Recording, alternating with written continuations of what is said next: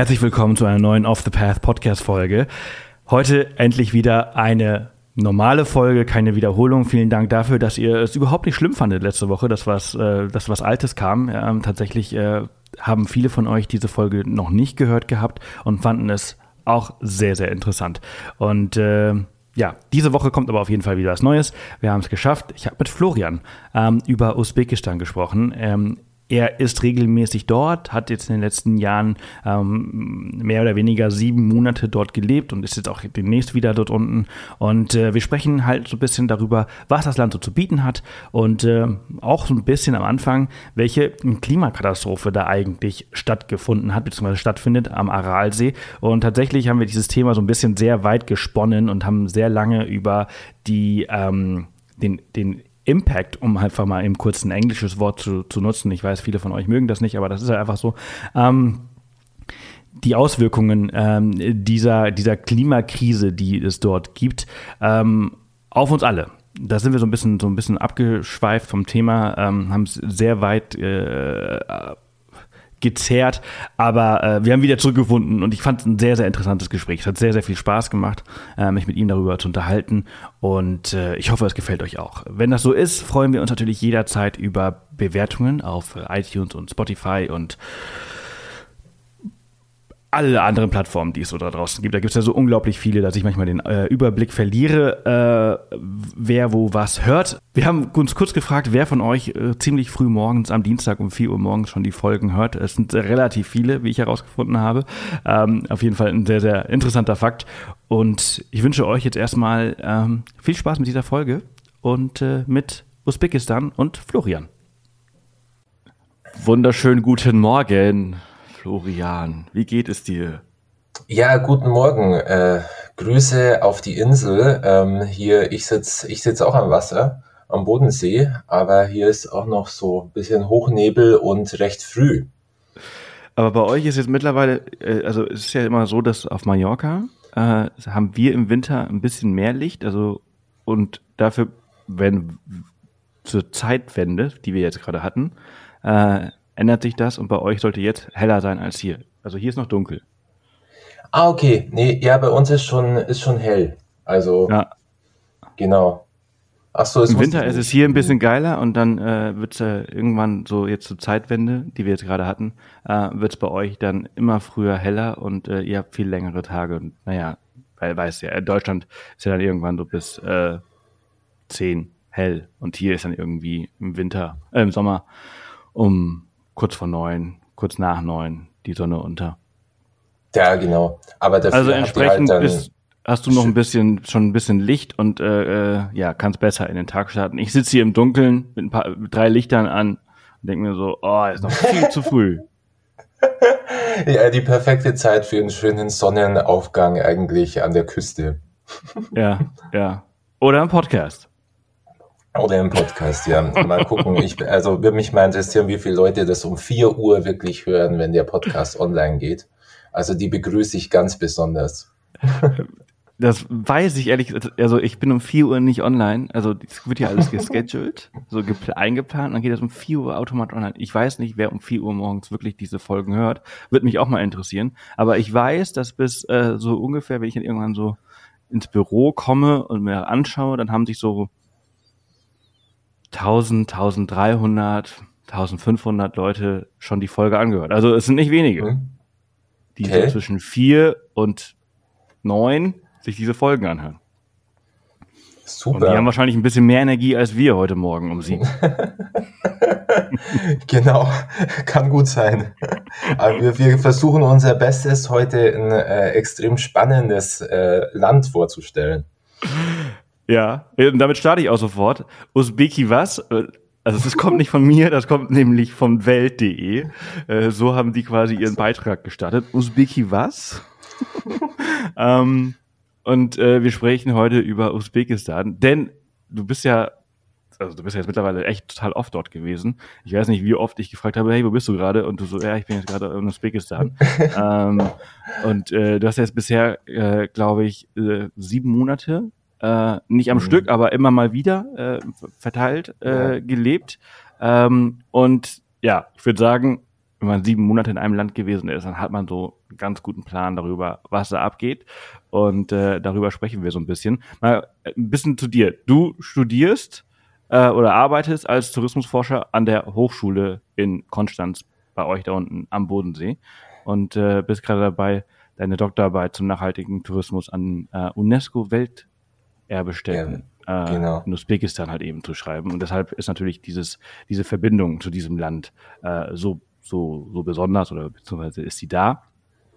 Und äh, ja, deshalb musst du halt ab und zu mal rüber und dir diese UNESCO-Welterbestätten halt eben auch mal genauer anschauen, äh, was es da so mit denen auf sich hat und äh, wie man nachhaltigen Tourismus da äh, betreiben kann. Denn es ist natürlich ein Land, was äh, viele, viele, viele, viele, viele Jahre ähm, abgeschottet war, wo Tourismus irgendwie überhaupt gar keine Rolle gespielt hat. Und äh, sie wollen jetzt also wenn sie jetzt mit Tourismus starten, dann wollen sie eben richtig machen und nicht irgendwie Massentourismus, sondern halt irgendwie so ein bisschen so nachhaltig wie möglich. Ist das richtig? Hm. Ja, äh, so mehr oder weniger. Also das hast okay. du gesagt, dass die das jetzt so machen wollen, aber, äh, aber ich fände es gut, wenn die das so machen, auf jeden Fall. Das ist so ein bisschen auch das Thema ähm, äh, der Forschung, ja, ähm, einfach um mal zu gucken, wie äh, nachhaltig ist es eigentlich wirklich äh, und wie wird sich das in Zukunft noch entwickeln. Also äh, vielleicht kurz ähm, als Beginn, äh, wie ich überhaupt zu Usbekistan gekommen bin, ähm, weil, äh, wie du richtig gesagt hast, äh, also jetzt bin ich zwar fast, ich würde mal sagen, fast äh, Experte, zumindest was Tourismus in Usbekistan anbelangt. Aber äh, bei mir tatsächlich Usbeki was. Äh, genauso hat es bei mir auch angefangen äh, mit dem Land. Äh, also ich erinnere mich da noch recht gut, als ich irgendwie im ersten Semester, äh, also Ethnologie habe ich studiert, äh, vergleichende Kulturwissenschaft, äh, irgendwie in der Vorlesung saß, ähm, Einführung äh, äh, zu Zentralasien. Regionaler Überblick hieß das. Und äh, ich hatte, also ich hatte noch Chinesisch dazu gewählt, ja, weil ich dachte, das passt super. Zentralasien äh, dachte ich damals. Ich habe mich nicht äh, so äh, stark darüber informiert, aber ich dachte, okay, was ist in der Mitte von Asien? Äh, äh, China halt, ja, China ist riesig. Also wenn, wenn Asien, dann wird China und dann Chinesisch, das passt ja wie die Faust aufs Auge, sitzt dann in der Vorlesung und dann äh, wirft der Professor da erste Stunde die Karte von Zentralasien äh, an die Wand und ich war erstmal echt schockiert. äh, und es war nicht nur ein Land, das ich nicht kannte, sondern äh, gleich fünf. Also die, äh, die ganzen Tans die ganzen Stans, also Afghanistan kennt man ja noch, das ist ja auch in der Nähe. Und äh, Pakistan hat man noch äh, was von gehört irgendwie und neben Indien. Aber die, äh, die ganzen anderen Stan-Länder, äh, Turkmenistan, äh, Tadschikistan, Kirgistan, äh, Kasachstan kennen wir vielleicht noch. Ja, da waren auch mal diese Borat-Filme, äh, kamen ja aus Kasachstan. Und dann eben Usbeki was dazwischen. Ähm, da war ich echt erstmal schockiert und der Professor meinte dann auch so ganz, äh, ja, wie man sich einen Professor vorstellt, wenn man keinen kennt. Ähm, so, ja gut, äh, Sie haben sich ja bestimmt äh, schon mit den Ländern auseinandergesetzt, wenn Sie das mhm. Fach gewählt haben. Äh, ich überspringe jetzt mal den Einführungsteil und dann fangen wir gleich richtig an. Dann haben wir so, okay, perfekt. Wo bin ich? Ja, jetzt genau, wo bin ich und äh, äh, was mache ich hier und wie geht das weiter? Und ähm, dann, äh, ja, das ist jetzt mittlerweile ähm, zehn Jahre her. Zeit vergeht.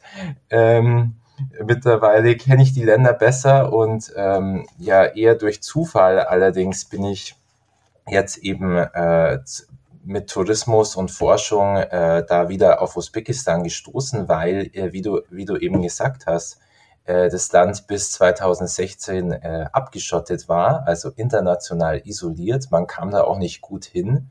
Also äh, auch für Tourismus äh, sehr schwierig. Das war äh, also nur in Reisegruppen möglich und mit äh, sehr ähm, aufwendiger Vorbereitung, äh, also Visa-Anträge und so weiter mit lokalen Reisebüros. Also Individualtourismus ging gar nicht. Und äh, jetzt erst äh, seit 2016, nachdem da äh, so ein politischer Wechsel stattgefunden hat, äh, kann man überhaupt dahin reisen. Hm. Und äh, jetzt, jetzt wird es eben für Tourismus interessant und deswegen, ähm, ja, hast du schon richtig gesagt, die wollen äh, Tourismus entwickeln, die wollen Touristen haben, die wollen natürlich mit Touristen Geld machen, das ist ganz klar. Ähm, aber die Frage ist, ja, ähm, ist das dann auch nachhaltig im Endeffekt? Ja. Ja, Nachhaltigkeit, da kommen wir natürlich auch gleich nochmal dazu. Ähm, aber das ist so eine Folge äh, Usbekistan, also das mache ich immer ganz gerne, ganz gerne, wenn ich keinen Plan habe über ein Land, dann sitze ich hier mit Google Maps und äh, äh, und äh, höre den Geschichten meiner meiner Gäste zu und währenddessen äh, spiele ich hier mit der Karte so ein bisschen rund. Also alleine die Hauptstadt ähm, habe ich ehrlich gesagt, glaube ich, selten bis nie gehört. äh, Taschkent, ja, eine, eine der bevölkerungsreichsten Städte der Region eigentlich. Ja, also das sind also, ich, also ne, Baku natürlich, warum auch immer ist das beim Eurovision Song Contest immer mit dabei, also hat man irgendwie schon mal von Baku irgendwie gehört. Äh, das ist ja da in der, in der Gegend in Aserbaidschan, äh, ja, Tur Turkmenistan und, und, und Tadschikistan und äh, Usbekistan und Kirgisistan. Ähm, Bishkek habe ich tatsächlich schon mal gehört, aber ähm, ja, von, von Usbekistan hatte ich halt einfach überhaupt gar keinen Plan.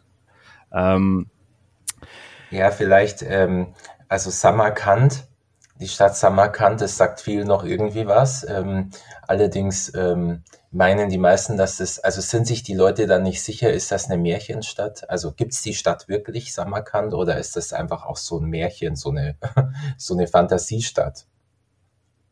Weil? Weil äh, die kommt eben so in äh, Tausend und eine Nacht, Aladdin und die Wunderlampe. So in diesem Kontext hört man dann manchmal eben Samarkand.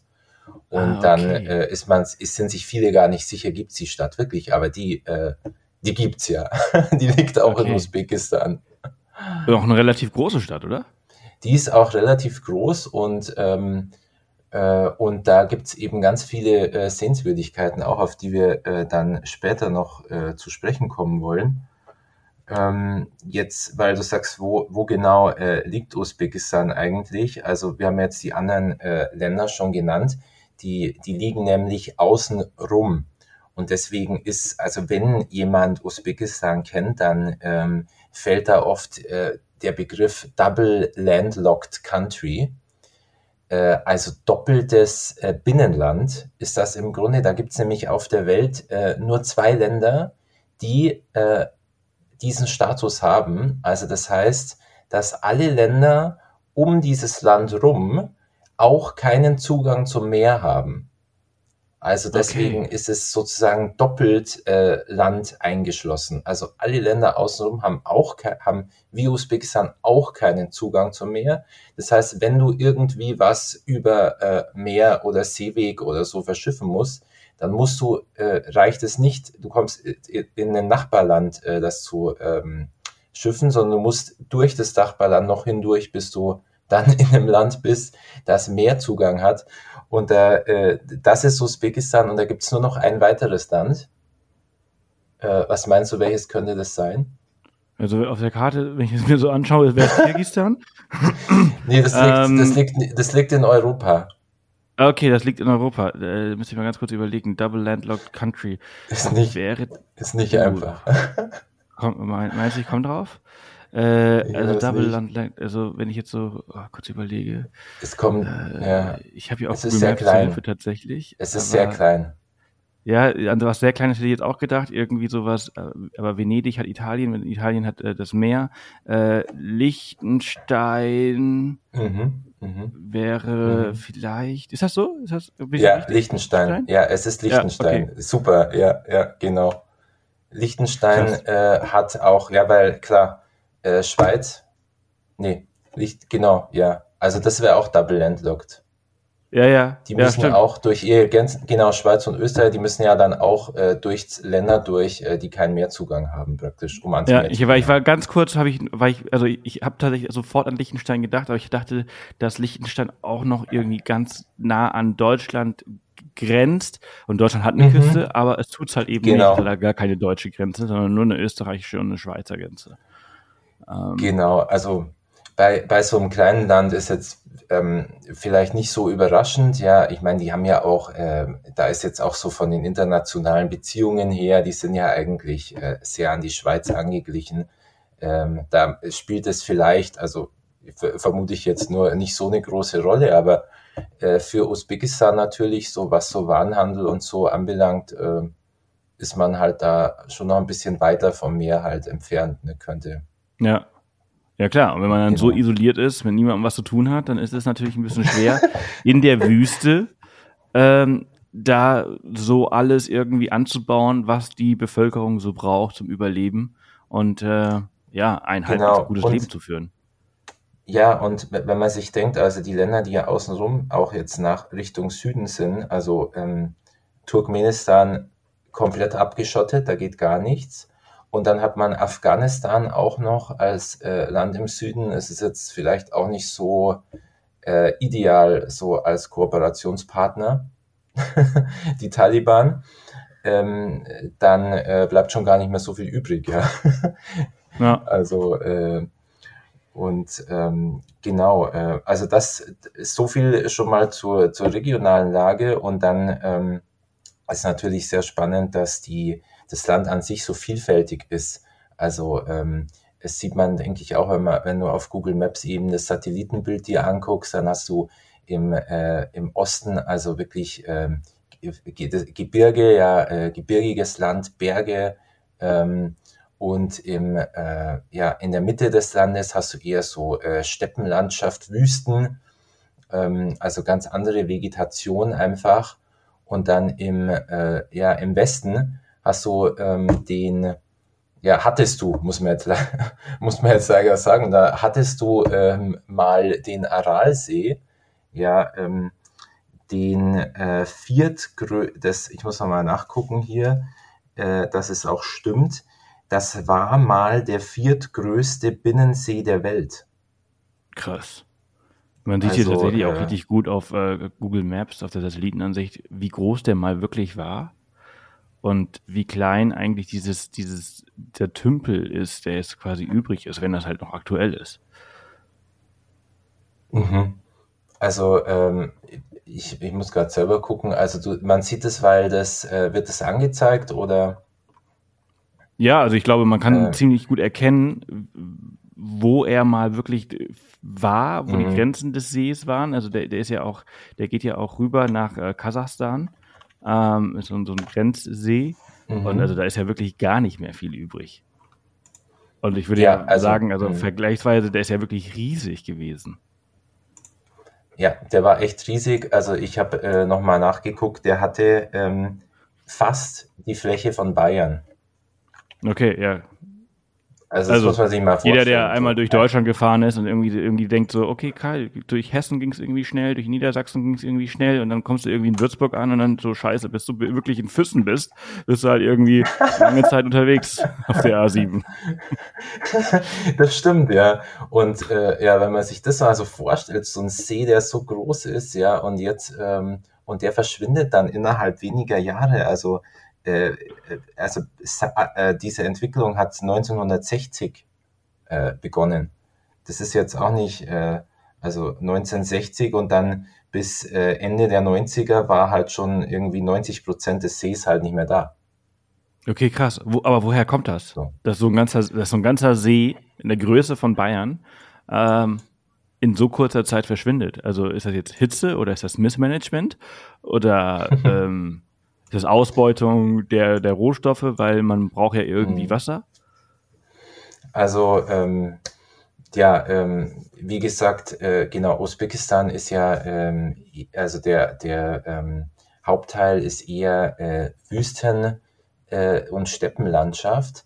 Allerdings ist es jetzt auch nicht so, dass man jetzt hier total in der Wüste ist, weil äh, es gibt zwei wichtige äh, Flüsse, die also auch so Usbekistan so ein bisschen ähm, also Usbekistan liegt mehr oder weniger zwischen diesen zwei Flüssen. Das eine ist der Amur-Darja, der fließt im äh, Süden von Usbekistan, der ähm, entspringt also in den Gebirgen, äh, Pamir-Gebirge, fließt dann äh, durch das Land durch und mündet in den Aralsee. Das ist der, der äh, südliche Fluss.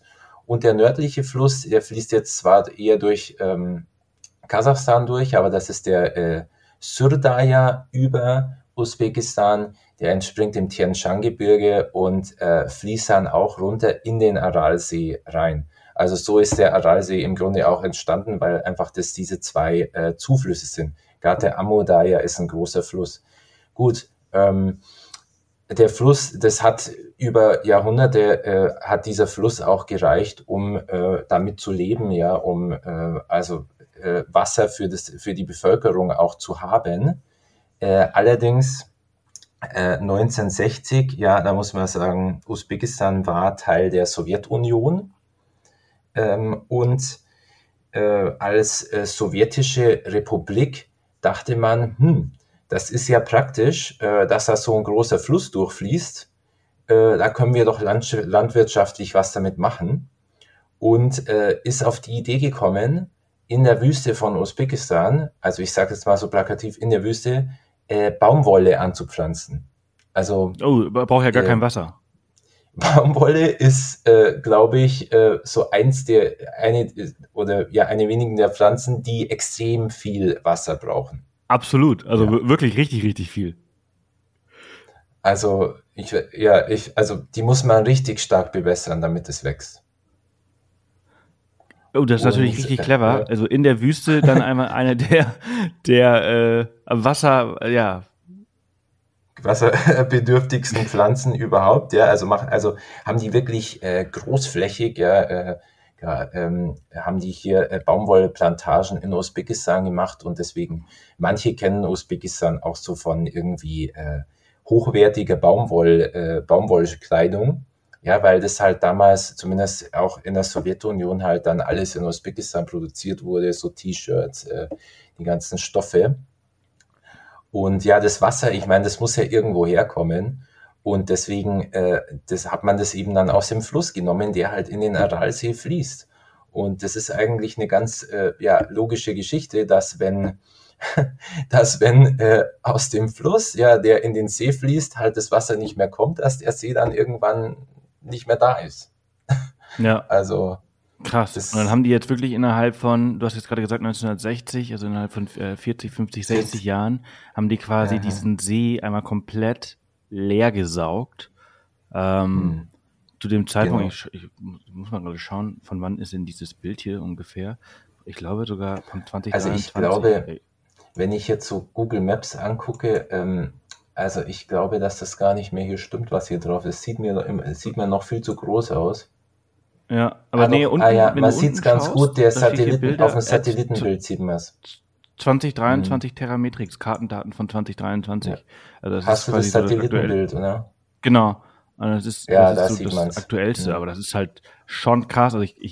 2023. Ja. Das Hast ist du das Satellitenbild, so oder? Das ist, ja, das, ist so das man's. aktuellste, ja. aber das ist schon krass. Ich, ich, ich denke mal, dass man schon ziemlich gut erkennen kann, weil ja auch gar keine, äh, keine, keine Orte und so dazwischen sind, äh, ja. dass man ähm, so den, die, den Umriss des Originalsees ziemlich gut erkennen kann. Ne? Davor ist ja, halt eben genau. die, mhm. diese, diese Flusslandschaft, diese Sumpflandschaft, wo der Fluss halt quasi durchgegangen ist oder durchgeflossen ist.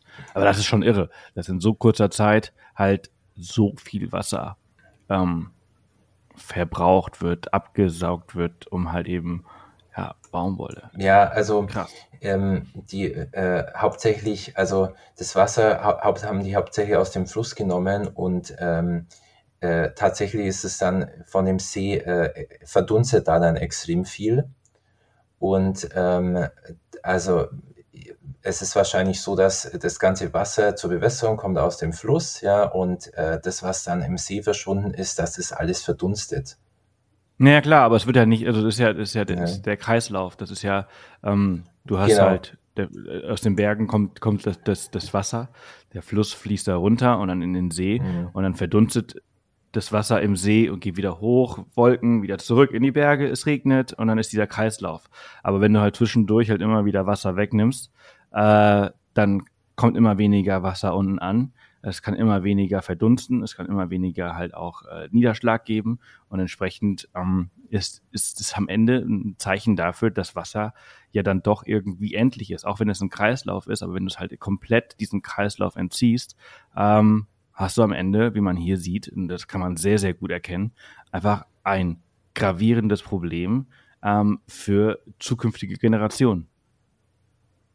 Ja, auf jeden Fall. Also ähm, das äh, hast du gut gesagt. Ähm, ein, äh, für zukünftige Generationen ein extremes Problem. Ähm, äh, besonders die Bevölkerung, die da in der Nähe wohnt. Ähm, also erstmal ähm, dieser See, ja, der war extrem groß. Also da, da hängt auch eine Industrie auch wieder dahinter. Ähm, allerdings eine, die anscheinend nicht so lukrativ war wie die Baumwollindustrie, äh, nämlich also diese ganzen Fischereien, mit denen die Leute vor Ort halt ihr Geld verdient haben. Ja, ähm, mhm. äh, man muss sich, kann man sich vorstellen, was in einem äh, See von so einer ähm, von so einer Größe für äh, Fischen, Fische, Artenreichtum und so äh, lebt. Und äh, die hatten eben da auch eine große äh, Fischindustrie äh, mit großen äh, äh, Schiffen und Frachtern und alles Mögliche, ähm, was eben jetzt in der Wüste ist. Ja, also äh, man kann auch, äh, wenn man das eben mal googelt, man sieht dann äh, so große äh, Schiffe, die einfach in der Wüste halt äh, da liegen geblieben sind, weil das Wasser halt ja. verschwunden ist und äh, ja, was, was soll man mit, was soll man mit dem Schiff da machen? Ne? Ähm, ja. Noch dazu, ähm, man hätte jetzt sagen können, okay, man, wenn der kleiner wird, ich fische halt dann in dem kleineren Bereich. Der Punkt ist, äh, durch das ganze Verdunsten ist der Salzgehalt äh, dieses Wassers so immens gestiegen, dass äh, da Fische auch nicht mehr leben können. Hm. Das heißt, du hast einfach äh, extremes, äh, also die Tiere sind alle tot einfach, ähm, weil sich einfach der Salzgehalt da äh, teilweise ähm, mehr als verzehnfacht hat. Ja. Und ja. jetzt, ja, Krass. und jetzt hast halt Wüste, ja, da liegt halt jetzt, das Zeug liegt jetzt in der Wüste rum äh, und ähm, als Form von, äh, könnte man sagen, Katastrophentourismus, äh, kann man sich das auch noch angucken. Also man kann da auch hinfahren, ähm, ist ein bisschen eine längere Fahrt von Nukus aus, äh, kann man da hinfahren und sich dann das angucken, äh, wie da also die äh, Frachter irgendwie noch in der Wüste gestrandet sind. Ja, es hat so was äh, äh, Outer World-mäßiges, so ein bisschen so, äh, ähm, oder Ende der Welt, würde ich ja. sagen, so ein Flair. Ähm, ja, es ist eine. Ja, eine, ja, ja, aber ich meine, das gibt's auch, ne? Katastrophentourismus, ne? In Tschernobyl kann man mittlerweile auch Touren buchen. Ähm, genau, ja, also, ja, stimmt, ja. Das wäre auch so eine Form, ja.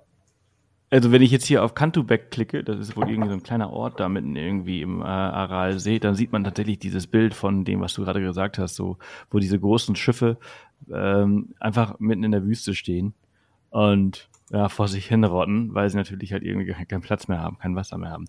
Total krass. Ja, äh, bringt uns aber auch so zum, zum nächsten zum nächsten Thema, ähm, zum Thema nachhaltig allgemein und Tourismus und worauf es so ein bisschen ankommt. Da bist du ja auch der absolute Experte, ähm, was man da so machen kann. Und ich würde sagen, das, was sie bisher gemacht haben, hört sich jetzt nicht so an, als wenn das das Ideale gewesen wäre, der ideale Weg. Da gibt es doch irgendwie ja. so einen besseren.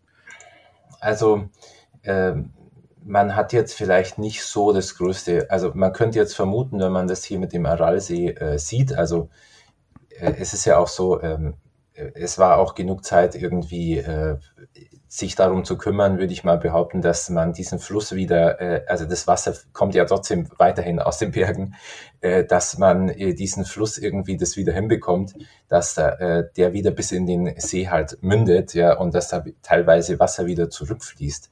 Ich meine, äh, im Norden äh, hat man das auch sogar ein bisschen geschafft, äh, Kasachstan, Usbekistan eher nicht.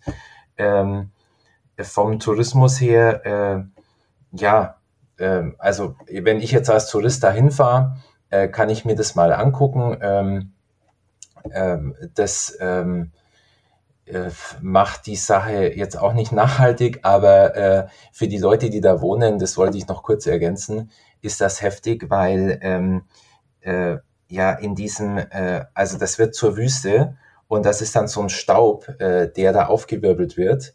Und in diesem Staub sind, äh, das muss ich einfach noch kurz ergänzen, damit man es weiß, äh, da sind einfach Pestizide drin, weil die ja äh, diese Baumwolle gedüngt haben, ja, mit Pestizidmittel. Mm. Und äh, diese ähm, und das ist ja alles da reingeflossen, ja. Und äh, ein und äh, ein äh, Ding ist, dass man diese Pestizide aus der Aralregion im Blut von Pinguinen in der Antarktis nachgewiesen hat.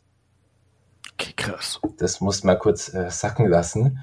Also äh, wie krass ist das denn? Also es ist extrem belastend für die Leute vor Ort. Ja, die haben da äh, Kindersterblichkeit ist irgendwie viermal höher als woanders. Äh, aber dass dann dieser Staub, ja, der wird in die höheren Atmosphärenschichte und der wird über die ganze Welt getragen. Krass. Aber das ist, das ist, das ist für mich so ein Beispiel dafür, wie, und deswegen ist es ganz gut, dass wir halt eben heute um das Thema Nachhaltigkeit heute so viel sprechen. Ähm, weil erstens eine Entscheidung, die ein Land trifft, trifft uns alle. Ähm, mhm. Das heißt also, wir müssen halt Thema Nachhaltigkeit wirklich global anpacken.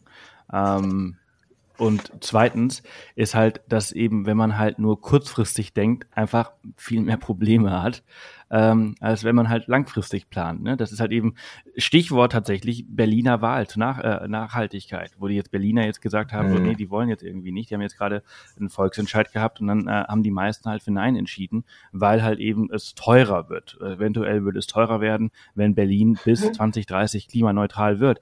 Ja, ja, kurzfristig mag das sein, dass das teurer wird. Langfristig wird es auf jeden Fall teurer. Und ähm, ich, ich finde, das ist halt ein ganz geiles Beispiel dafür, wie man halt eben nicht kurzfristig denken sollte. Ähm, und man das halt eben, wenn man das halt eben auf das, auf die eigene Situation jetzt jetzt umwälzt und wenn man halt jetzt in Deutschland lebt, ist das halt für mich so das, das, das, das nächste Case Study, wo man das halt anwenden kann. Ähm, wo man so erkennt, mhm. so okay, krass, wenn wir jetzt halt eben so weitermachen und, und einfach nur an uns jetzt einfach denken, uns und unsere Generation und, und äh, keine Ahnung, ich bin jetzt ein Boomer und ich habe noch ein paar Jahre und ich möchte jetzt noch geil leben, dann äh, wähle ich jetzt Nein. Ähm, aber mhm. halt alle anderen haben halt einfach echt ein fettes Problem an der Backe. Und äh, wir vielleicht, vielleicht, vermutlich werden wir auch noch irgendwie Probleme bekommen, aber die, die jetzt danach kommen, die, die jetzt so geboren werden und die, die jetzt noch in den nächsten Jahren geboren werden, ähm, wenn die dann irgendwie in 50 Jahren diese, dieses Land, also unser Land, Deutschland oder halt die Welt äh, erleben, das wird eine ganz andere sein. Und ey, heute ist der 1. April, heute sind über 30, also gestern war ich Fahrradfahren, es sind über 30 Grad auf Mallorca, 32 Grad waren es gestern. Das ist nicht normal. Und vor vier Wochen hat es hier geschneit wie, wie, wie noch nie. Das ist auch nicht normal ähm, und daran erkennst du einfach, Stimmt. wie das alles, alles aus den Fugen halt eben fällt. Das ist einfach crazy.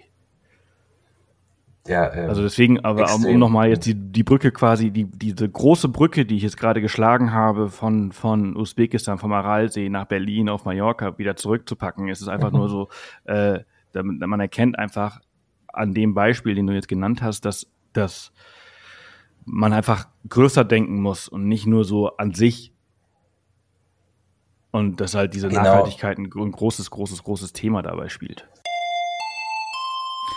Kurze Werbeunterbrechung für Polarsternenergie. Tatsächlich passt die Werbung heute wie die Faust aufs Auge, da wir uns gerade viel über das Thema Nachhaltigkeit und vor allem der Auswirkungen einzelner Länder auf globale Probleme unterhalten haben. Polarstern ist ein Ökoenergieversorger in Deutschland und ein Social Business. Wenn ihr zu Polarstern wechselt, dann bekommen Familien in Kambodscha und Madagaskar saubere Energie. Denn die Energiewende in Deutschland reicht einfach nicht. Sie muss global betrachtet werden und überall passieren, damit sie allen Vorteilen bringt. Das finde ich nicht nur gut, sondern richtig gut. Denn wenn eins bei mir nach dieser Folge hängen geblieben ist, dann, dass die Klimakrise nur weltweit gelöst werden kann. Es kann nicht sein, dass jeder sein eigenes Süppchen kocht. Als Polarsternkunde oder Kundin fördert ihr die Energiewende an vielen Orten der Welt. Und saubere Energie ist der Schlüssel für ein besseres Leben. Und beim Ausbau von erneuerbaren Energien müssen wir ganz dringend schneller vorankommen. Also wechselt jetzt zu Polarstern und nutzt echten Ökostrom. Mit dem Code OTP20 erhaltet ihr 20 Euro Gutschrift auf eure nächste Jahresabrechnung bei Polarstern. Schaut jetzt bei polarstern-energie.de vorbei und wechselt noch heute. Der Wechsel ist unglaublich einfach. Den Link und den Code findet ihr auch in den Show Notes. jeder muss im Grunde seinen äh, Teil dazu beitragen, dass sich was verändert. Ne? Und äh, da hast du ganz recht, da müssen wir in äh, Deutschland irgendwie, äh, ja, müssen auch unseren äh, Teil dazu beitragen, äh, dass es geht. Wir sind auch in der äh, guten Lage, dass wir von unserem Bildungssystem auch schon äh, genug mitbekommen, um auch dieses Bewusstsein dafür erstmal zu haben. Das ist ja, ja auch klar. ein Punkt, ja, was was man in Usbekistan, wenn man halt ähm, ist so ähm, bis abseits der Städte unterwegs ist, ja, also wirklich so in der Prärie, äh, überall, wo ähm, Leute hinkommen, also ähm, da liegt auch Müll dann.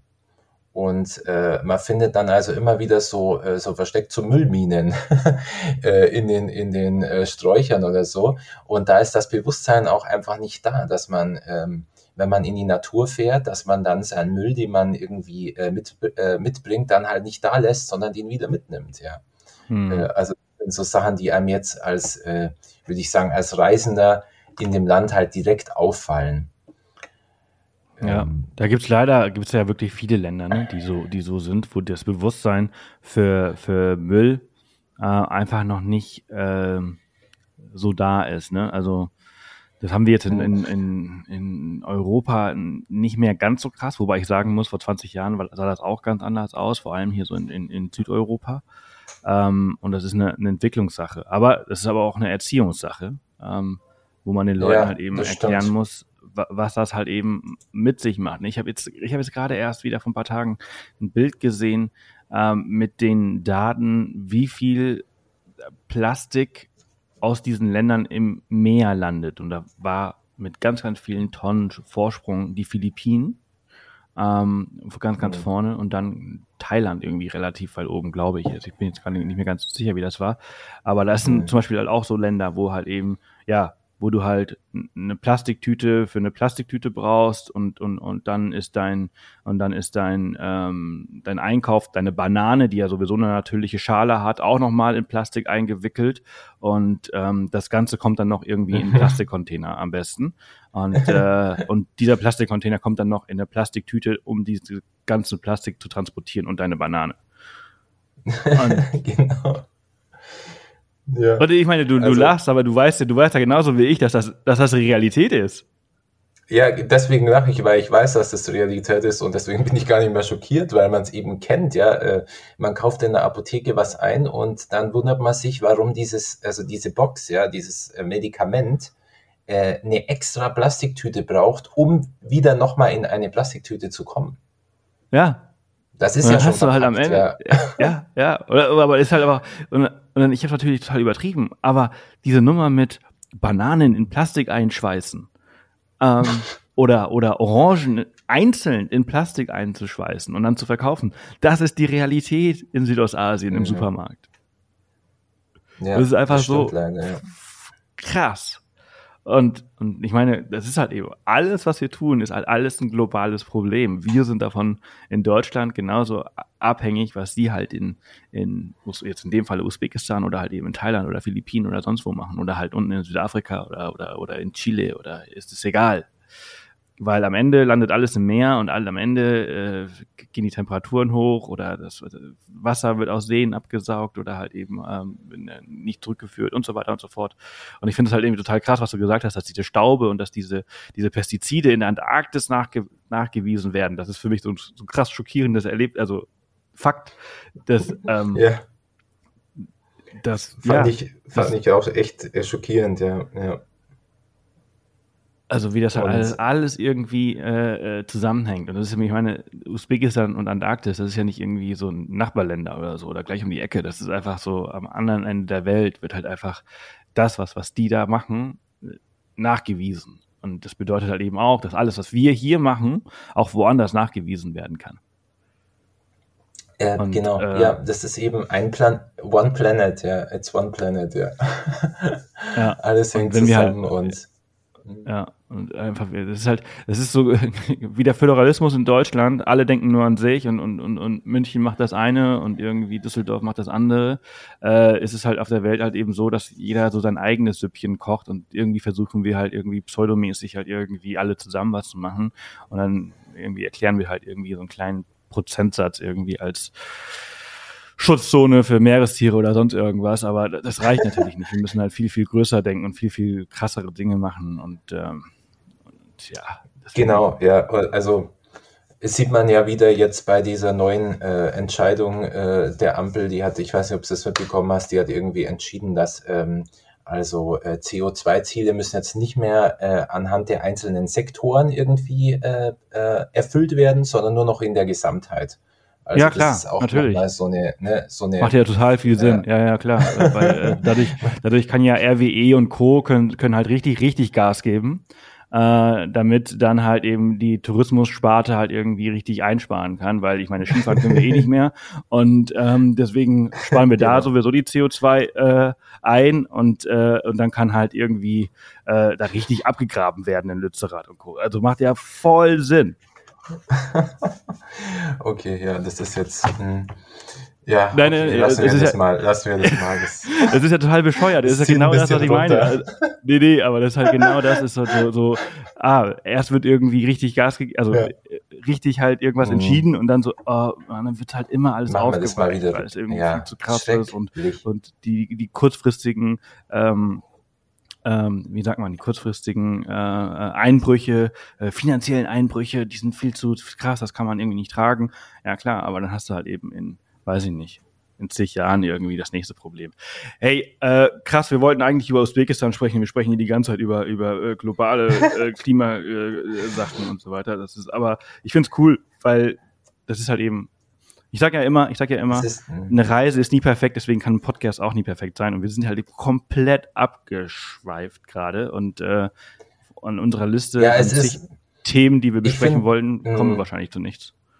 Es ist ein, ja, es ist ein wichtiges äh, äh, Thema, finde ich. Also gerade den Aralsee kann man jetzt nicht weglassen, wenn man über Usbekistan äh, spricht, aber äh, man muss auch ähm, ja, ehrlich sein, äh, die meisten Touristen, die nach Usbekistan reisen, ähm, die bekommen vom Aralsee nichts mit. Ne? Weil ja. äh, das ist einfach, äh, das liegt hier im Westen des Landes, ähm, da kommt man in der Regel auch nicht hin.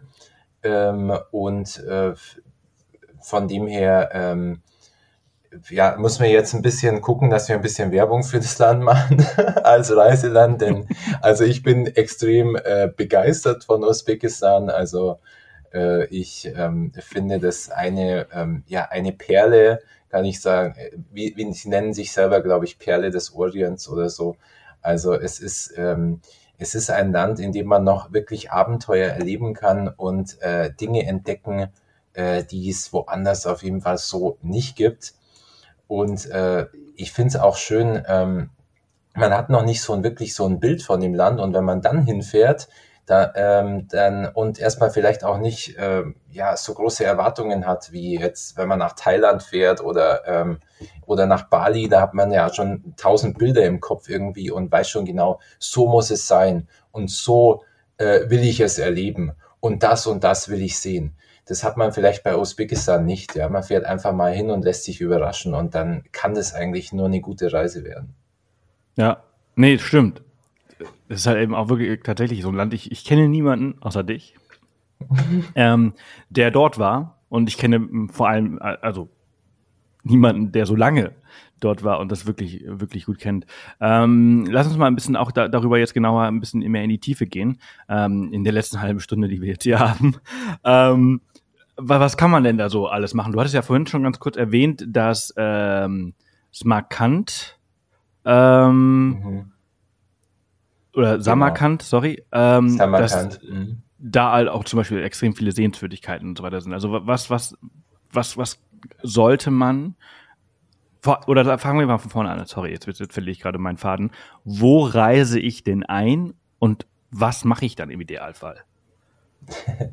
Also ähm, genau, im ähm, Einreise funktioniert in der Regel äh, über Taschkent. Also man kann auch direkt nach Samarkand fliegen, aber ich würde jetzt empfehlen, dass man nach Taschkent äh, äh, fliegt. Es gibt also ähm, sehr gute Flugverbindungen von Deutschland aus nach Taschkent. Es gibt äh, von Frankfurt gibt es glaube ich einen, äh, einen Direktflug äh, mit äh, Uzbek Airways. Tatsächlich ist die äh, Airline von Usbekistan auch ähm, äh, ganz gut. Ja, die sind auch, die sind auch sicher.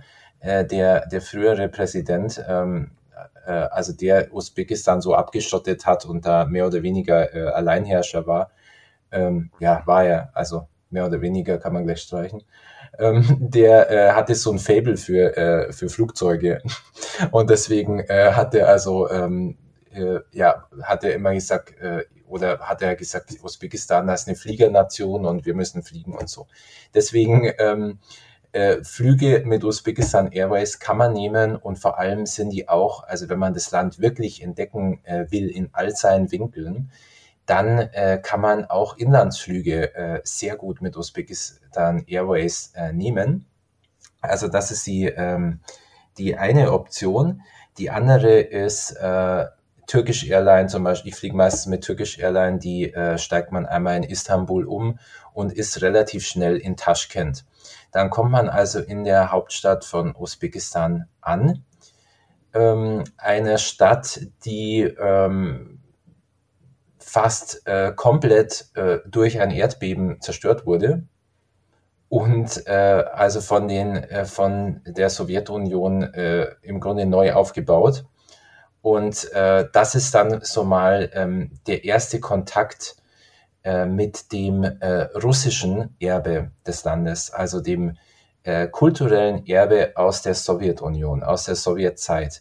Das ist was, was die Usbeken selber ähm, nicht gerne herzeigen vielleicht und auch äh, nicht wertschätzen, ja, weil die ja diese Zeit der Besatzung verständlicherweise eher äh, negativ empfinden, viele und das eher überwinden wollen und äh, also eher auf ihr eigenes äh, ja auf ihr eigenes Kulturerbe vor der sowjetischen Zeit äh, zurückblicken wollen. Aber ähm, das ist natürlich sehr spannend, einfach aus einer geschichtlichen Perspektive auch zu sehen, was hat denn, äh, was hat denn die Sowjetunion hier alles gebaut? Ne? Auch Architektur, äh, was für Gebäude stehen hier, ähm, wie ist diese Stadt, ja, so eine russische Planstadt eigentlich äh, gestaltet und ähm, da ist ein ganz äh, großer Tipp hier, ähm, mal in die U-Bahn zu gehen in Taschkent und einfach mal ein paar äh, Stationen mit der U-Bahn zu fahren, immer mal auszusteigen. Also die U-Bahn-Stationen sind wirklich, wirklich schön äh, gemacht in diesem äh, sowjetischen Stil. Also das ist schon mal eine, eine Sehenswürdigkeit an sich. Ist auch schon was Besonderes. Ich meine, also welches Land fährt man schon, um sich die U-Bahn anzugucken, oder? Mhm. mhm. Also das auf jeden Fall äh, toll. Und dann ähm, in Samarkand also vielleicht dann so der zweite Wegpunkt auf einer Reise, äh, kann man dann das ähm, äh, ja, Kulturerbe äh, aus, dem, aus dem Mittelalter mehr oder weniger ähm, erleben. Und das ist so das, äh, womit sich Usbekistan auch ähm, hauptsächlich vermarktet. Ja, diese, ähm, da hole ich jetzt ein bisschen aus, also äh, die historische Seidenstraße, äh, die lief eben hauptsächlich durch äh, Samarkand und Bukhara. Das waren also in diesen beiden Städten, Samarkand, Bukhara, das waren die Wegpunkte der ähm, historischen Seidenstraße. Also, äh, was weiß ich, Marco Polo und so weiter, wer da alles unterwegs ist, der musste halt da durch, durch die Region. Und ähm, da kann man sich natürlich vorstellen, wenn an diesen Hauptwegpunkten der Seidenstraße von äh, China bis nach Europa äh, da konnte sich auch Geld verdienen lassen. Und deswegen ist da auch ein gewisser Wohlstand halt entstanden in diesen Städten. Und ähm, aus dieser Zeit stammen eben unglaublich äh, tolle Bauwerke, ähm, die man heute dort besuchen kann. Und, Wie ist äh, man das, ähm, mhm. da vor Ort unterwegs? Also du hast ja gerade ganz kurz gesagt, man kann ja im Inland auch ein bisschen auch fliegen äh, mit äh, Usbekistan Air, aber würde man sich sonst auch einen Mietwagen nehmen, um zwischen diesen Orten zu fahren? Ja, also man, man kann sich einen Mietwagen äh, nehmen. Hm, man muss vielleicht ein bisschen vorsichtig sein mit der Fahrweise, die in, ähm, die in Usbekistan so vorherrscht. Äh, also es kann ein bisschen überfordernd sein. Also es ist jetzt nicht wie in Indien, aber, ähm, aber äh, es geht so in die Richtung, ja, also ähm, man muss ein bisschen flexibel sein, sage ich mal, beim, beim Fahren und ein bisschen äh, Reaktions, äh, gute Reaktionszeit auf jeden Fall beweisen, wenn man mit dem Auto unterwegs ist. Aber eigentlich würde ich sagen, dass es, ähm, nicht, dass es nicht nötig ist, sich einen Mietwagen zu nehmen. Denn wie ist man da vor Ort unterwegs? Also wenn man größere Distanzen äh, überwinden muss, dann eben Inlandsflug oder äh, Zugverbindung ja, also die Zugverbindungen hm, okay. sind sehr gut. Die haben, äh, haben eine sehr gute äh, Eisenbahn. Die haben zwischen den ähm, Hauptstädten, die also touristisch äh, interessant sind, äh, Taschkent, Samarkand, Bukhara, haben die äh, Schnellzugverbindung. Ja, also da ist der ähm, die Geschwindigkeit, die der Schnellzug hat, die erreicht der ICE nicht oft, muss man sagen. Okay. Also da sitzt man in einem Zug, der mit über 200 äh, km/h einfach mal äh, nicht nur wie der ECE irgendwie äh, 10 Minuten so schnell fährt, sondern der fährt halt die ganze Strecke so schnell. Ähm, also das ist extrem äh, bequem. Ja, da von also Taschkent nach Samarkand und Bukhara einfach mit dem Zug machen. Besser geht es nicht. Und ähm, die anderen Sachen, also wenn man irgendwie äh, nach Kokand das liegt im Fergana-Teil, also im Osten, ähm, äh, äh, im Osten des Landes, was auch sehr schön ist, äh, wenn man dahin fährt oder auch nach Kiva, was auf jeden Fall zu empfehlen ist, also eine Oasenstadt, die man sich auf jeden Fall angucken sollte. Äh, Kiva äh, ist wie ein Freilichtmuseum, ja, also äh, man läuft da wirklich durch eine also das ist wirklich wie so in der Zeitkapsel irgendwie, äh, läuft man da durch die Altstadt und kriegt den Mund nicht mehr zu. Äh, also wenn man in solche dahin fährt, äh, was ein bisschen weiter weg ist, dann entweder eben fliegen oder man fährt mit Nachtzug. Warum auch nicht? Mhm, also sich mal ähm, sich mal in einen äh, Abteil äh, reinlegen. Es gibt, äh, was weiß ich, Vierer, Zweier, ich glaube, es gibt auch ähm, äh, Einser-Abteils, äh, aber ich meine, wenn man eh zu zweit unterwegs ist, äh, setzt euch in einen Nachtzug, ja, und äh, fahrt einfach mal mit dem Zug ähm, äh, durch. Also das ist ein Erlebnis. Selbst wenn man allein ist, Viererabteil nehmen, die, man trifft da eigentlich immer nette Leute. Ähm, die Usbeken sind total äh, gastfreundlich. Also das ist wirklich äh, ein ähm, Volk, in dem man super schnell Freunde äh, gefunden hat. Und ähm, warum nicht? Also da hat man ein tolles Erlebnis in so einem Zug. Das ist auf jeden Fall auch äh, Teil des Abenteuers, würde ich sagen.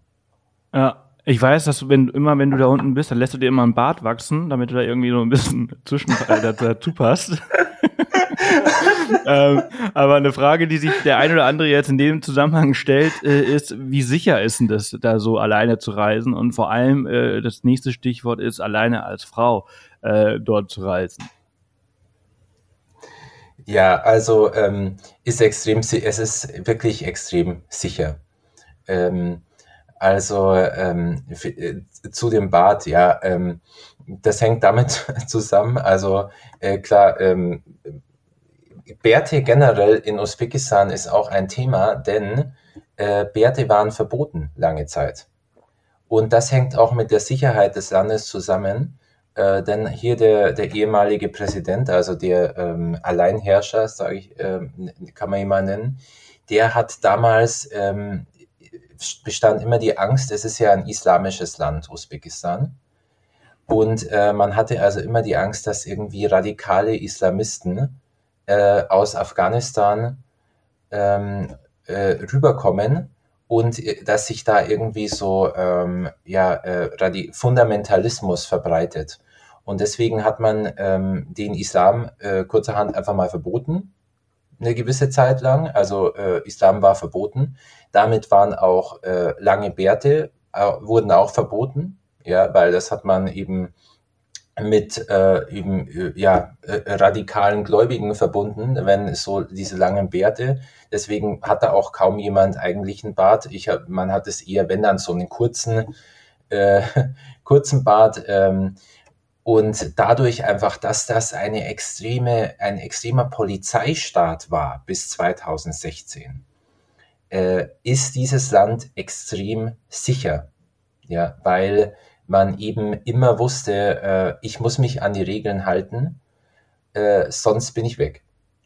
Und mhm. ähm, von dem her, äh, also man kann in Usbekistan wirklich sein äh, Geldbeutel im Café liegen lassen und rausgehen und der wird einem, habe ich auch einmal gemacht, also nicht absichtlich. Und der wird einem äh, auf jeden Fall nachgetragen. Also da bin ich mir ganz sicher. Ähm, und äh, also da muss man sich wirklich gar nichts denken. Äh, alleine als Frau, klar, es ist ein islamisches Land, äh, da gehören äh, gewisse äh, Verhaltensregeln dazu, ähm, die man vielleicht beachten sollte. Also ähm, ich, da muss ich jetzt, glaube ich, gar nicht viel dazu sagen. Das weiß jeder selber, dass man äh, ein bisschen vielleicht auf die Kleidung achtet. Ähm, ja, dass man nicht in Hotpants und Bikini-Top äh, da rumläuft. Genau, genau das. Allerdings äh, ist in Usbekistan im Gegensatz zu den ganzen anderen äh, islamischen Ländern, die man so, an die man erstmal denkt, äh, spricht man von einem sanften Islam. Und das hängt eben damit zusammen mit diesem Verbot. Ja. Der Islam war eine lange Zeit verboten. Man hat auch in der äh, sowjetischen Besatzungszeit äh, gesagt, ein guter, äh, ja, ein guter Sozialist, der ist nicht Muslim. So, äh, dann ging das ja irgendwie auch damit einher. Und ähm, von dem her hat man da einen nicht so strikten Islam. Ja, also äh, man sieht selten Frauen mit Kopftücher eigentlich. Also das ist nicht, nicht weit verbreitet. Also Kopftuch ist eigentlich gar nicht großartig verbreitet. Ähm, und äh, die, die Männer trinken alle Alkohol. Ja, das hat man, äh, äh, hat man, Wodka hat man eh noch von, von der äh, Sowjetzeit, von den Russen hat man eh noch genug Wodka. Also äh, das ist, äh, ist also ein sehr, ähm, sehr äh, sanfte Form des Islam und ähm, das ist vielleicht für eben für allein oder das ist für als alleinreisende Frau hat man dahingehend also auch gar kein Problem. Hm. Ähm, du hast ja vorhin bei den Sehenswürdigkeiten auch, äh, also relativ viele kulturelle Sehenswürdigkeiten erwähnt. Ähm, so naturnahe Freunde, wie wir sie so sind, äh, die so gerne wandern und Naturlandschaften mhm. äh, gerne erleben. Ähm, wo fahre ich dafür am besten hin? Also ähm, es gibt ähm, ja äh, extrem, also extrem ist jetzt vielleicht ein bisschen übertrieben, aber es gibt eben Gebirgregionen ähm, und auch teilweise hohe Berge. Ähm, gerade äh, so das ähm, von Taschkent aus äh, das Chimgan-Gebirge äh, heißt das, da kann man hinfahren. Das ist nicht weit weg, also das ist wirklich ein Katzensprung. Äh, da gibt's Seen, da gibt's äh, Gipfel. Theoretisch kann man da sogar Skifahren. Also ich meine, ich würde jetzt da, äh, also ich komme aus Garmisch-Partenkirchen, äh, ich würde jetzt da nicht zum Skifahren äh, nach Usbekistan hingehen, klar. Aber äh, man, man, kann es machen. Es gibt da auch äh, Skilifts und so weiter. Ähm, aber äh, man kann man kann auf jeden Fall wandern, äh, sehr schön. Das ist natürlich eine ganz andere Landschaft, wie wir sie hier aus Europa äh, kennen. Also ich musste auch ein bisschen äh, mein Auge, so mein Blick dran gewöhnen, weil am Anfang sieht man halt irgendwie äh, Wüste und es ist irgendwie, es kommt einem sehr karg vor und äh, viel, dann sieht man da nicht so viel, ja. Aber wenn man sich mal ein bisschen äh, äh, dran gewöhnt hat, an wie die Landschaft aussieht, dann, äh, dann sieht man auf einmal viel mehr, ja. Dann sieht man, wie toll sich diese, äh, diese Gebirgszüge ähm, durch die Land, durch die Wüste auch durchziehen, ja, was die, diese Steppenlandschaften, äh, also da kann auch so eine, so eine, so ein vorher irgendwie gerölliger äh, Hügel äh, kann auf einmal ganz szenisch werden, ja, vielleicht am äh, Abend, ja, wenn die Sonne schon ein bisschen tiefer steht, ähm, oder äh, eben auch die, die Gebirge, ähm, die in den Nachbarländern sind. Also das will ich an der Stelle noch erwähnen. Also wer gerne wandern geht und gerne im, in den Bergen unterwegs ist, der macht halt dann noch einen äh, Katzensprung nach Tadschikistan oder Kirgistan und geht da in den, in den Bergen wandern. Also das ist, ähm, das ist extrem, äh, das ist eine außergewöhnliche Naturerfahrung auf jeden Fall. Okay, cool. Ich habe gerade tatsächlich währenddessen habe ich mir den Ugam Chatkal Nationalpark angeschaut. Der der Norden, also nicht also nordöstlich von Nordöstlich, äh, Taschkent halt ist. Ähm, der sieht auch richtig cool aus. Also die Berge dort. Ja, die haben schon vor allen Dingen, äh, also Natur ist wirklich immer da und man kann sich auch einfach mal ein Taxi nehmen, ja, kostet wenig äh, und einfach mal, was weiß ich, von Samarkand mit einem Taxi in die Berge fahren und einfach mal ja. gucken, wo man rauskommt und dann einfach mal irgendwo ein bisschen Hügel hochlaufen, querfeldein. Also man wird, man ist fast immer allein, weil ähm, für, ich sag mal, äh, von den Usbeken, die wenigsten äh, wollen, gehen irgendwie gerne wandern. Also äh, das kennen die so nicht. Man, also ich erinnere mich da immer ganz gern an so einen Ausflug, den ich eben auch von Taschkent in die äh, in dieses Gebirge und in den Nationalpark, was du gerade gegoogelt hast, äh, gemacht habe. Äh, äh, ich habe da bin da mit zwei äh, Usbeken äh, unterwegs gewesen, ja, die die ich eben äh, äh, kannte und die meinen so, ja, wir zeigen uns, wir zeigen dir jetzt mal die Berge so. Wir fahren, wir machen einen Ausflug. Und sind dann mit mir eben ins, äh, ins Auto ge äh, gesessen, da sind wir da hingefahren, ja, in den Nationalpark. Und dann haben die mich an so eine, ähm, an so eine Seilbahn, also an so einen Lift halt, an so eine Gondel, äh, also so offen war der, halt hingefahren, haben gesagt, so, hier ist der, ähm, der Lift und da kannst du jetzt reinsetzen und hochfahren wir warten im mhm. Auto. so, wir warten im Auto, bis später. So, ich so, okay, ja gut. Hm. Dann, ja, ich bin halt hin dann halt mit dem Lift dann hochgefahren und am liebsten wäre ich dann halt direkt jetzt da irgendwie wieder runtergelaufen, ne? Oder hätte mir irgendwie, selbst wenn da kein Weg ist, äh, man findet schon irgendwie einen Weg, ja. Und ähm, man guckt, man kann, es gibt auch schon, das sind jetzt nicht so Wanderwege wie bei uns, aber es gibt auf jeden Fall Wege äh, auch. Aber ich, ich wusste ja, die zwei warten im Auto, ne? Äh, deswegen äh, musste ich dann natürlich gezwungenermaßen, äh, kann jetzt nicht ja irgendwie die drei Stunden warten lassen und da runterlaufen, äh, dann wieder mit dem Lift halt äh, runterfahren. Dann saßen die auch wirklich immer noch im Auto. Ähm, also so eine Stunde wird schon gedauert haben und dann ins Auto wieder rein und zack, wieder zurück in die Stadt. Ja, also die haben, das war für die der Ausflug. Und ähm, ja. äh, von dem her, äh, also man äh, wandern auf jeden Fall machen und äh, man trifft da, ähm, äh, man ist eben fast, das wollte ich sagen, man ist immer in einer Art unberührten Natur unterwegs und das ist natürlich äh, toll. Ja, ja, so hört sich an. Es gibt ja viele Länder, die einfach ähm, naturmäßig draußen ähm, nicht so viel mit anfangen können. Ne? Ich, ich war damals total überrascht, als ich in Chile unterwegs war. Ein Land, das ich als äh, relativ outdoor-nah empfunden habe vorher und dann äh, erlebt habe, dass es eigentlich ganz und gar nicht so ist, dass sie halt eigentlich relativ okay. äh, ja, wenig draußen sind. Ähm, Kommt halt immer darauf an, wie das ja. halt eben, ähm, wie man halt erzogen ist und wie man halt halt gewohnt ist. Ne? Wir sind es halt gewohnt, Ausflüge zu machen, äh, spazieren zu gehen, äh, solche Sachen. Ne? Wir sind halt immer draußen und deswegen sind, gehen wir halt eben auch äh, in den Bergen gerne gerne wandern. Ähm, Gibt so für dich, so von deiner Zeit, in der, der du da unten gelebt hast, so ein, ein Highlight, äh, wo du sagst, boah, das war echt ein cooles Erlebnis? Also äh, das, das, das Erlebnis, was du jetzt gerade äh, erwähnt hast, das, das, hört, das hört sich äh, lustig an, aber ich glaube, da gibt es bestimmt noch irgendwie ein oder zwei, die, also, die wo du sagst, ja. das war wirklich echt was ganz Besonderes äh, äh, und das irgendwie beschreibt so die Usbekistan halt irgendwie richtig gut.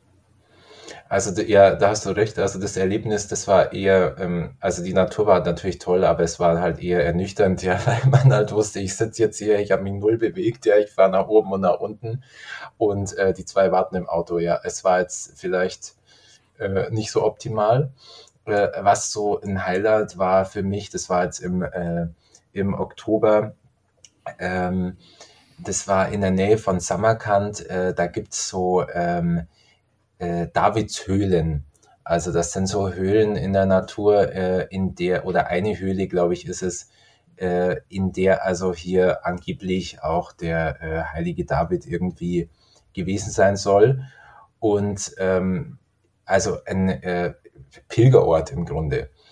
Und ähm, wir sind da dann, das liegt auch auf so einer Art Hügel, ähm, da kann man dann ein bisschen hochwandern, da sind dann so ein paar Stände, wo lokale Produkte verkauft werden. Ähm, und ähm, da äh, stand dann äh, auch so ein, äh, ja, wie soll man sagen, so ein Eseltreiber oder jemand, der eben äh, äh, Esel äh, da hatte.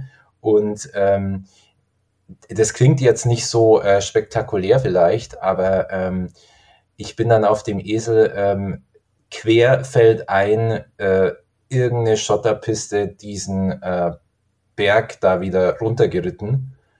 Und ähm, das war echt so ein eindrückliches Erlebnis, weil, äh, also ich weiß nicht, wer von den Zuhörern schon mal auf dem Esel gesessen ist und ich weiß nicht, ob nur ich da so äh, drauf gesessen bin, wie als würde ich jeden Moment runterfallen oder ob das einfach so natürlich ist, dass auch man auf dem Esel einfach so sitzt, dass man das Gefühl hat, dass man jeden Moment gleich runterfällt, aber dann einen, äh, so einen äh, das war so ein Wechselbad der Gefühle. Einerseits diese unglaublich faszinierende Landschaft, ja, die man äh, um sich hat, das Tier unter sich, und dann aber einen äh, Weg, wo man weiß, wenn ich jetzt runterfall und der Esel geht irgendwo querfeldein durch irgendwelche äh, Steine, also das wäre schwierig gewesen, da überhaupt zu laufen.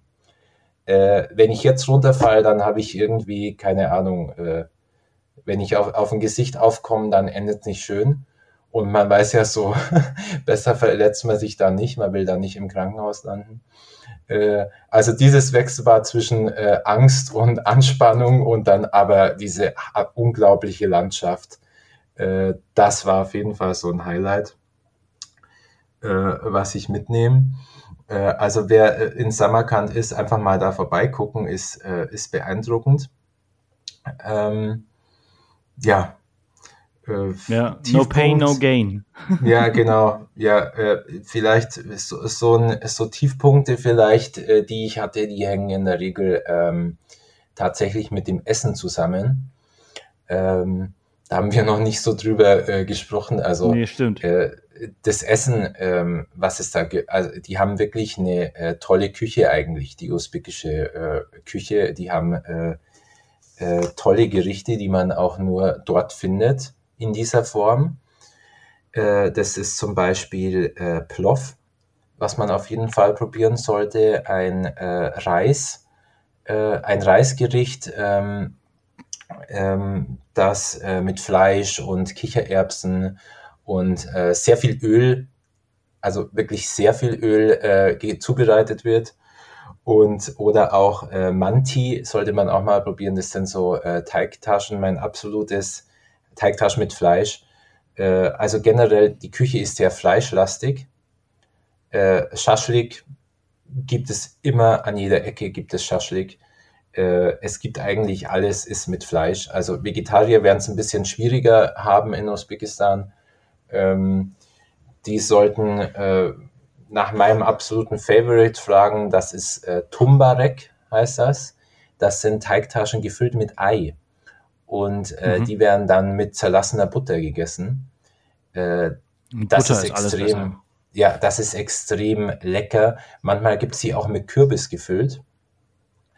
Ähm, ist wirklich also absolutes Favorite. Äh, das war es dann auch schon fast mit den vegetarischen Gerichten. Und die, die gibt es hauptsächlich in Kiva, also dieses, diese äh, Tumbarek. Ähm, ansonsten klar äh, Salate und so weiter, aber es ist schon sehr fleischlastig. Und ähm, da muss man natürlich ähm, ja mit dem Magen äh, ein bisschen vorsichtig sein. Also wer einen empfindlichen Magen hat, so vielleicht wie ich, ähm, der ähm, isst lieber immer ein bisschen weniger ähm, und hört früher auf, insbesondere bei äh, Suppen und bei eben diesen Reisgerichten, äh, in denen extrem viel Öl äh, verwendet wird weil das schlägt extrem auf den Magen und dann kann es einem richtig dreckig gehen danach. Äh, noch dazu ähm, ist das Öl, wie könnte es auch sonst sein, äh, oftmals äh, Baumwollöl. Hm. Kennst du Baumwollöl? Nee. Sebastian? Nee. nee. Ja, äh, kennen wir bei uns jetzt nicht so. Äh, ist eher, es ist so, in manchen Pflegeprodukten ist Baumwollöl drin, da schmiert man sich so auf die Haut. Ähm, äh, ja, in Usbekistan macht man das dann ins Essen, weil das ist also, das fällt bei der Baumwollproduktion, fällt das so als Nebenprodukt an und wenn man das dann schon hat, äh, warum das dann nicht auch nutzen? Ne? Ist so schwarz, äh, also und man weiß, also ist ein bisschen umstritten, ob das überhaupt äh, für den menschlichen Verzehr geeignet ist. Ne? Äh, so, aber also deswegen lieber weniger äh, essen, aber es ist auf jeden Fall, ich muss sagen, es schmeckt alles wirklich extrem lecker. Ich habe heute, ich heute wirklich richtig viel gelernt. also äh, Baumwollöl habe ich auch noch nicht gehört. Muss ich auch auf jeden Fall mal nach, nachschauen, ähm, was das ist und, und, und äh, ja, krass, schwarzes Öl. Also ähm, ja, es ist es ist ein Land, äh, würde ich sagen, voller äh, Kuriositäten äh, voller Abenteuer, voller neuen äh, Erlebnissen.